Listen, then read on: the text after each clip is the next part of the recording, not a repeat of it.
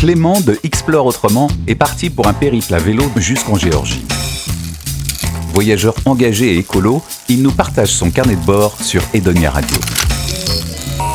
Cela fait maintenant une semaine que je suis parti de La Rochelle en direction de Toulouse, qui fut ma première étape. Ville dans laquelle je suis arrivé hier, mais sans mon vélo. Je te raconterai ça un petit peu plus tard. Mais avant tout, parlons du départ. Ce départ qui s'est fait avec quand même beaucoup d'émotions.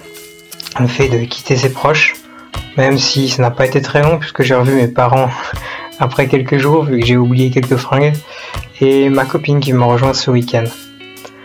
Le début s'est quand même fait avec quelques difficultés, notamment un rhume euh, qui m'a suivi depuis le départ sous la pluie jusqu'à encore aujourd'hui. Il y a eu aussi euh, la pluie, comme je disais, beaucoup d'averses sur le premier jour.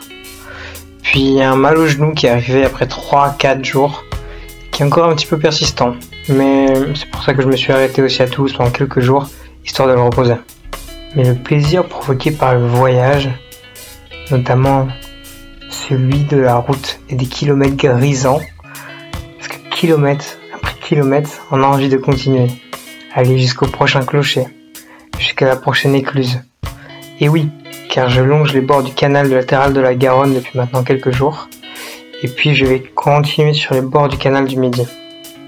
Les paysages se ressemblent et se ressemblent, mais on a envie de continuer jusqu'à la prochaine écluse, jusqu'au prochain arbre, et ainsi de suite, sans jamais vraiment s'arrêter, ou pour faire une sieste, après, quelques kilomètres bien mérités.